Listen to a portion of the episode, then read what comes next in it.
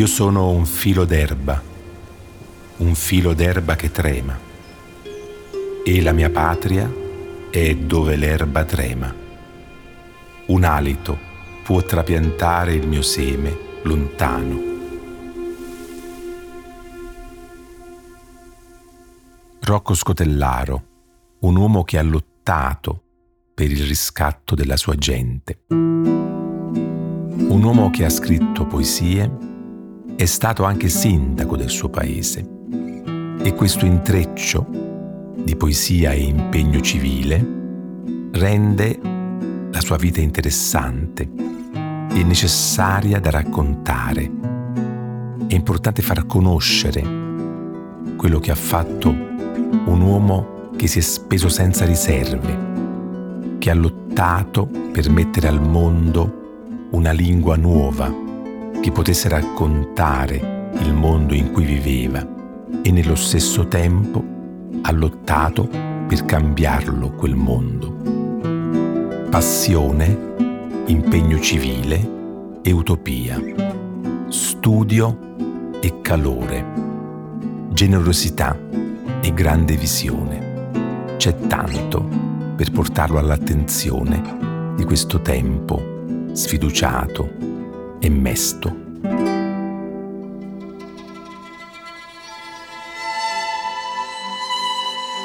Sono Franco Arminio e questo è Un filo d'erba, un podcast sulla vita e le opere di Rocco Scotellaro, prodotto da Cora Media per Fondazione Matera Basilicata 2019.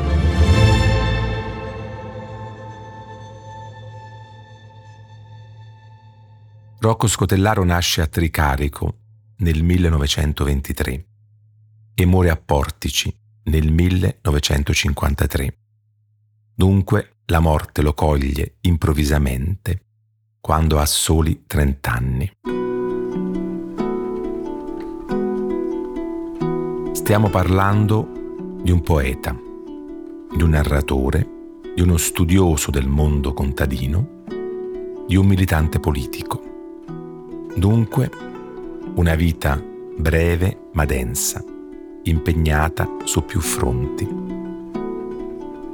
Perché è importante a cento anni dalla sua nascita raccontare l'opera e la vita di Rocco Scotellaro? Proprio forse per l'intreccio di politica e passione civile, di poesia e passione civile di studio e azione. Tutte cose che spesso vanno da sole, che stanno separate. E poi c'è una novità importante. Rocco Scotellaro porta nella poesia, porta sulla pagina la vita dei contadini e questo è un elemento nuovo.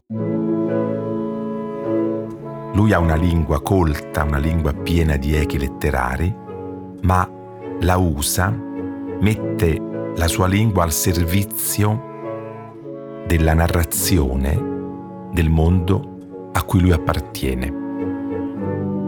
Abbiamo avuto tanti libri sul mondo contadino, forse il più celebre è proprio Il Cristo si è fermato a Eboli di Carlo Levi, ma appunto Carlo Levi parla da esiliato in Lucania, lui che appunto arriva ad Aliano da Torino. Scotellaro, nel suo romanzo autobiografico L'uva puttanella, parla in qualche modo degli stessi luoghi, delle stesse atmosfere di cui parla Levi, ma appunto essendo egli del posto. Scotellaro ci porta dentro i luoghi che racconta e anche se quel mondo in qualche modo non c'è più, la sua lezione è importante perché quei luoghi hanno ancora bisogno di uno sguardo. Uscii per la seconda porta di casa, che mena alla parte a monte del paese. Con la borsa che avevo, ognuno, dallo spiazzo di Sant'Angelo fino in campagna, mi chiese con meraviglia dove andavo, perché sapevano tutti che sarei dovuto partire e pensavano a una delle solite improvvise decisioni. Quando mi caricavano troppo, io ero solo di fronte ai loro malanni, alle loro grida, ai loro problemi recenti e remoti, taluni irrisolubili e disperati. Allora prendevo il biroccio o la corriera o mi mettevo la via sotto i piedi. Dovevano lasciarmi stare si dispiacevano per avermi irritato. Tornavano calmi ad aspettare il mio ritorno e le risposte che potevo alle loro domande. Con questa borsa, se non partivo, dovevo apparire stravagante. Io stesso credevo di sapere le loro supposizioni e i commenti. Altre cose pensavo da me, così che questa passeggiata alla vigna con la borsa era e non era per un viaggio, per una visita alle ciliegie, a un posto senza vento dove leggere e studiare, per una partenza clandestina, per un saluto ai morti. L'Italia dei paesi, l'Italia interna, ha problemi diversi oggi da quelli che aveva ieri, ma ha problemi ancora molto grandi se il tema di Scotellaro è essenzialmente quello del riscatto del mondo contadino, e lui è, è letteralmente alla testa di un mondo che si muove, che si smuove, che chiede diritti, che alza la testa. Scotellaro è un rivoluzionario.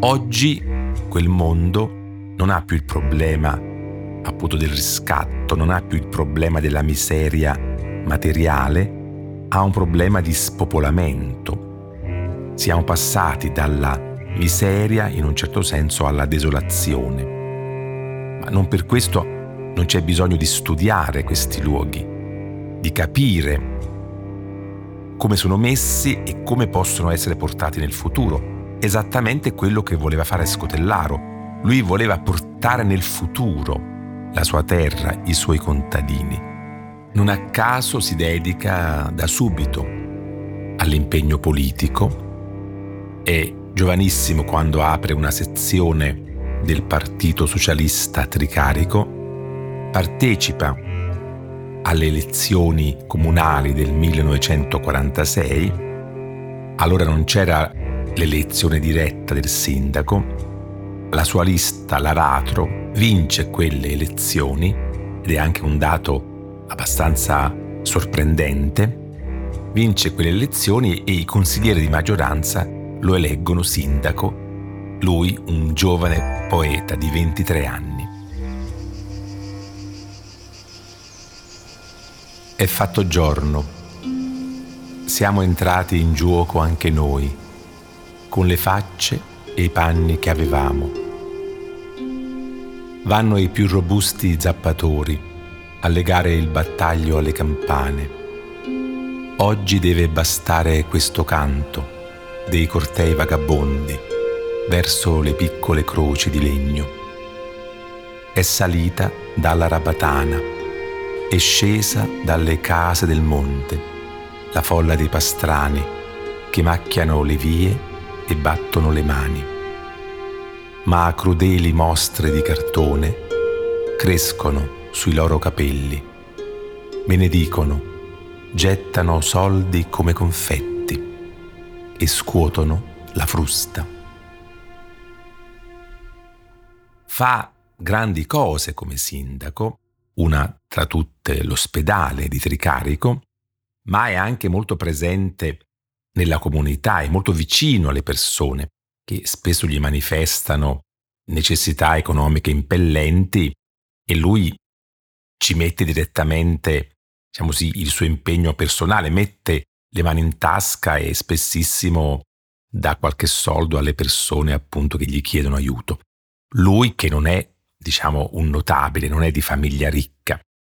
Il padre è sostanzialmente un calzolaio, la madre fa vari lavoretti, è una sarta, è una scrivana, scrive lettere alle persone che hanno parenti in America e questa presenza degli emigranti è molto forte. In contadini del sud sono presenti anche storie di persone che sono emigrate, come quella che stiamo per ascoltare. Così passammo lo stretto di Gibilterra.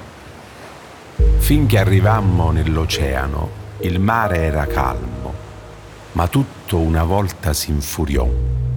Una tempesta terribile, che le onde talvolta sorpassavano l'altezza della nave. L'acqua in qualche punto entrava dentro. Tutta la gente che vi era dentro, la maggior parte svenirono chi vomitava da una parte, chi dall'altra. Erano tutti accasciati sul pavimento. Non si sentiva più tutta l'armonia che c'era prima, ma si era mutata in urli, lamenti, implorazioni. Fortunatamente che a me nessun male mi venne ed ero là vicino ai miei, mezzo sbigottito dalla paura, ma mi davo sempre coraggio aiutando ora l'uno, ora l'altro, chi voleva un po' d'acqua e chi un'altra cosa, e talvolta anche a chi non conoscevo. Dopo sette giorni di così tempestivo viaggio, la tempesta si calcò. Dentro alla nave non si poteva più stare. C'era un'aria afosa, putrefatta dai vomiti dei giorni primi. Era irresistibile. Scotellaro crede molto nel suo lavoro letterario, si impegna a farsi conoscere, a farsi apprezzare dai principali poeti del suo tempo, stabilisce vari rapporti tentando appunto la via della pubblicazione che a Scotellaro vivo non, non arriva. Ed è un po' un, un'amara soddisfazione pensare che comunque nel 1954 Mondadori pubblica una sua raccolta di poesie appunto inedite col titolo È fatto giorno e questo libro vince il premio Viareggio, un premio prestigiosissimo e anche per dare l'idea di come allora c'era un rapporto stretto tra politica e cultura. Sull'avanti il capo, diciamo, dei socialisti Pietro Nenni scrive un editoriale per omaggiare Scotellaro che invece era visto con più sospetto dalla critica marxista, che vede in Scotellaro un uomo legato alla campagna, quindi a un mondo un po' regressivo, arcaico, lontano, diciamo, dalla cultura operaia. In realtà poi Scotellaro non farà in tempo a vedere la rottamazione sostanziale del mondo contadino che si avvierà poco dopo la sua morte, l'Italia entra nel boom economico, c'è una grande migrazione da Tricarico, da tutti i paesi del sud interno verso il triangolo industriale del nord e in qualche modo il sogno di Scotellaro di costruire nuove condizioni di vita in quei luoghi, cioè nelle sue terre, un po' svanisce. Ecco come l'ho raccontato nella mia poesia Gramsci e il fischio del muratore. Gramsci e il fischio del muratore. Gobetti e la creta, dove la rondine pescava gli insetti Rosselli, Pisacane e i dirupi, dove il circo delle capre si esibiva assieme ai suoi pastori. Carlo Levi e Manlio Rossidoria, nel pagliaio dell'umanesimo che presto prese fuoco, bruciato dal progresso che seccò radici greche e mise una conca di plastica dove era piantato il mito. Ora non c'è niente nei fossi dove seppellivano la neve. Forse un pipistrello graffia la sua solitudine, dove De Martino e Scotellaro sognavano l'antico sposato alla ragione. Temevano che la modernità diventasse l'imperatrice che svuota i vicoli, che tira fuori l'asina dalla cantina. Subito dopo la sua morte, i braccianti del sud volarono via dalle ossa di Rocco e diventarono operai. Ma ora nell'aria c'è una sorpresa per chi la sa vedere. Quel mondo abbandonato è tornato necessario a se stessi e agli altri. Ora c'è bisogno di contadini più che di commercianti. Non serve chi mette in giro il troppo, ma chi sa usare il poco, il raro. Ora più che mai sono freschissime le parole di Rocco Scotellaro.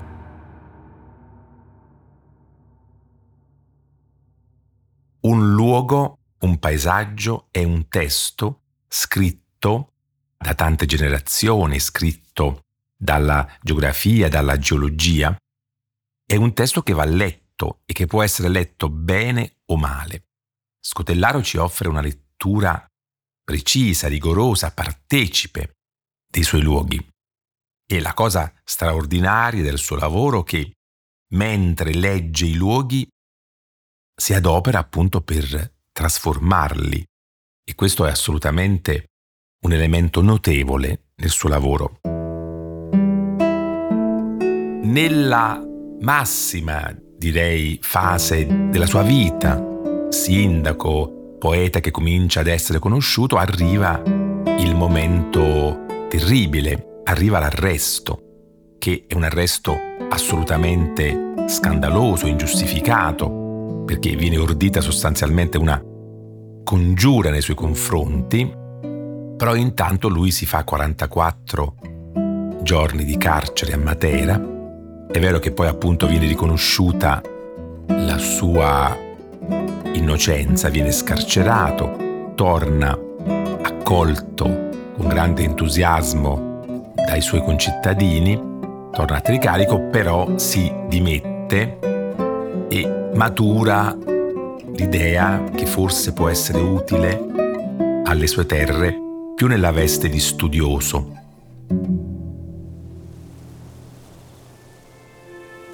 Mi vanno cercando. Dei topi hanno schedato il mio nome. I falchi sono scesi in picchiata. Dove credete che fossi? In folla, tra questi vermi quieti trascino il mio corpo come i più a fatica. Se mi prendete, voglio volare su mia madre, lontana formica. Scotellaro in quegli anni ha conosciuto Manlio Rossidoria, grande studioso che ha aperto l'istituto agrario a Portici e va a lavorare a Portici, sempre senza mai dismettere l'attività di poeta. Nel frattempo, però, l'editore La Terza gli commissiona un grande lavoro, un grande affresco del mondo contadino e lui si getta con grande veemenza in questo lavoro di far parlare i contadini. Contadini del Sud esce postumo, come tutti gli altri libri di Scotellaro, ed esce incompleto nel progetto, nella richiesta che gli aveva fatto l'editore Vito La Terza, doveva essere un grande affresco della condizione dei contadini nel sud Italia. In realtà poi il libro esce solo con cinque testimonianze, ma mantiene comunque una grande freschezza perché il merito di Scotellaro è quello di portare sulla pagina direttamente la lingua dei suoi contadini. E questa è una grande novità e dà al libro un'importanza tuttora assai viva. Un altro estratto da Contadini del Sud, in cui Scotellaro racconta la vita di un suo compaesano, Cosimo Montefusco. Sono nato a Eboli, come comune, ma precisamente alla Versana, che è una masseria come questa dove lavoro, che si chiama Battaglio. Qui una masseria è di Don Vincenzo Cuozzo e un'altra di Don Gennaro Pierro. Ma le bufale che guardo sono di Matassini e abito nella masseria più in là, laggiù, dove ci sta un pozzo a vento, preso in fitto dallo stesso Matassini da un certo Salvatore Giacchetti, che non è di queste parti. Mio padre morì nel 40 e qui ci lasciò me, mia madre di credo 48-49 anni, mio fratello più grande del 31, l'altro del 33 e il più piccolo del 40. Io sono del 36. Tutti a lavorare ancora con Don Alberto Matassini il primo fratello alla pensione perché quando fecero lo sbarco, vicino a noi passavano i tedeschi e la nave, da basso alla marina, cominciava a sparare e invece di cogliere i tedeschi colse la casa e noi volemmo scappare fuori e mio fratello Vincenzo, come stava per scendere la scala, gli cadde la scheggia sulla mano e rimase mutilato. La mano ce l'ha mancante a sinistra, da sopra il gomito.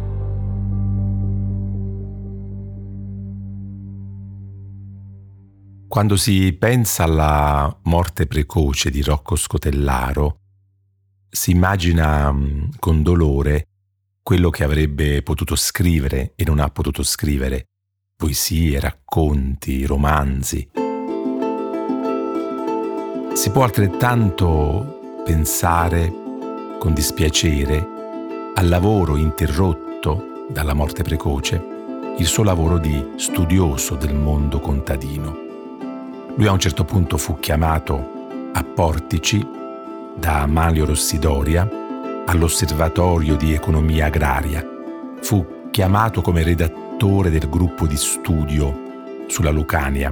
Lavora al piano di sviluppo regionale della Lucania e tutto questo lavoro appunto viene interrotto bruscamente dalla sua morte. Si può anche pensare che la riforma agraria concepita in quegli anni e che nel tempo non darà i frutti sperati, si può pensare che Scotellaro avrebbe lavorato utilmente a vigilare su quella riforma, a rinforzarla, ad evitare il suo sostanziale fallimento. Si può anche pensare fallimento voluto perché quei braccianti poi furono utilizzati nelle fabbriche del nord nel momento del boom economico. Ecco, Scotellaro ci è mancato come poeta e ci è mancato come studioso.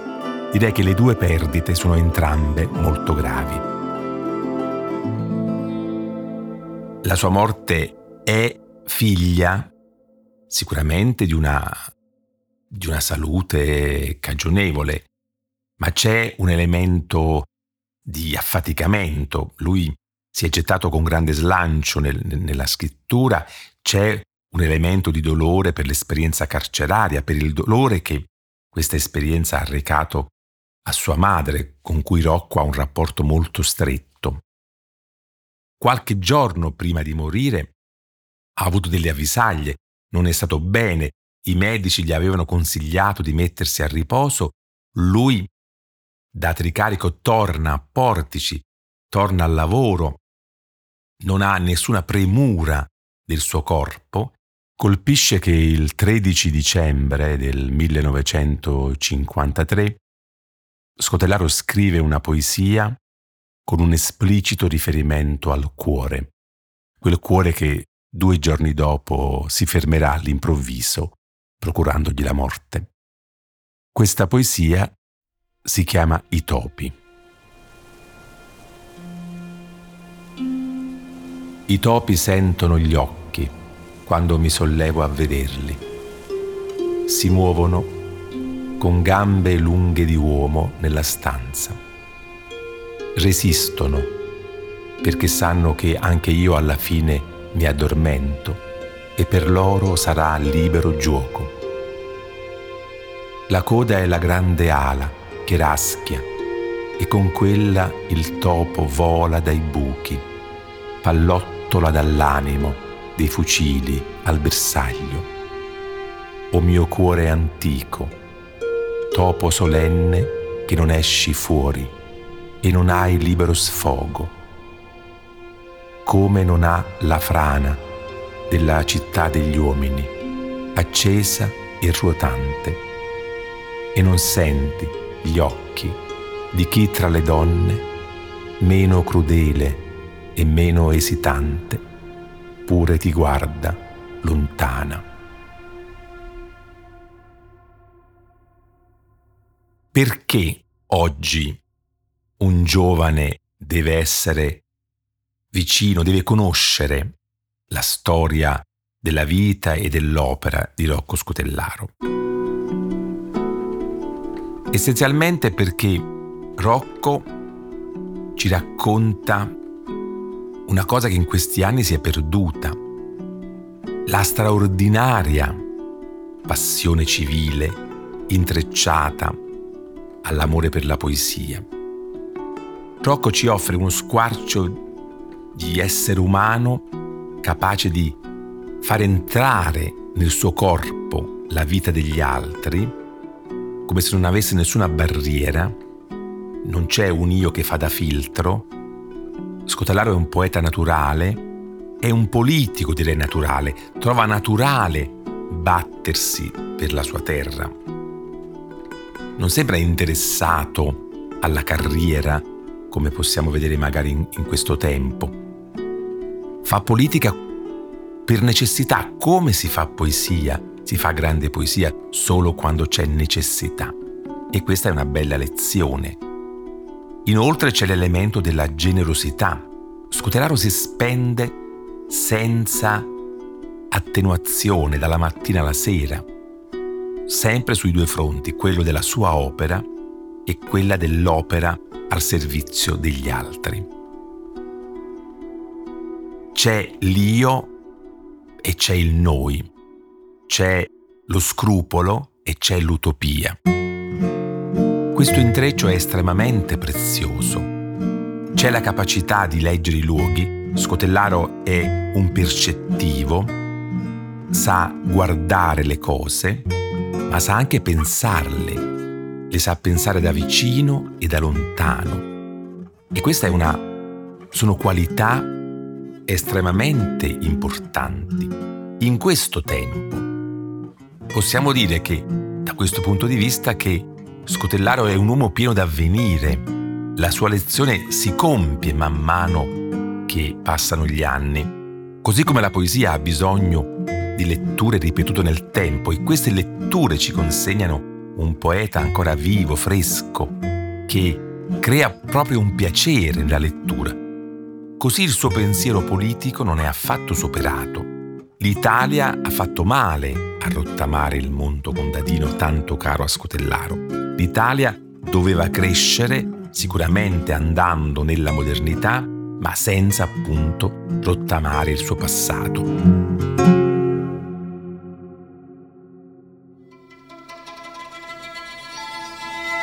Un filo d'erba è un podcast di Fondazione Matera Basilicata 2019, prodotto da Cora Media, scritto e narrato da Franco Arminio. Cura editoriale Marco Villa, redazione e editing Francesca Abruzzese, executive producer Ilaria Celeghin.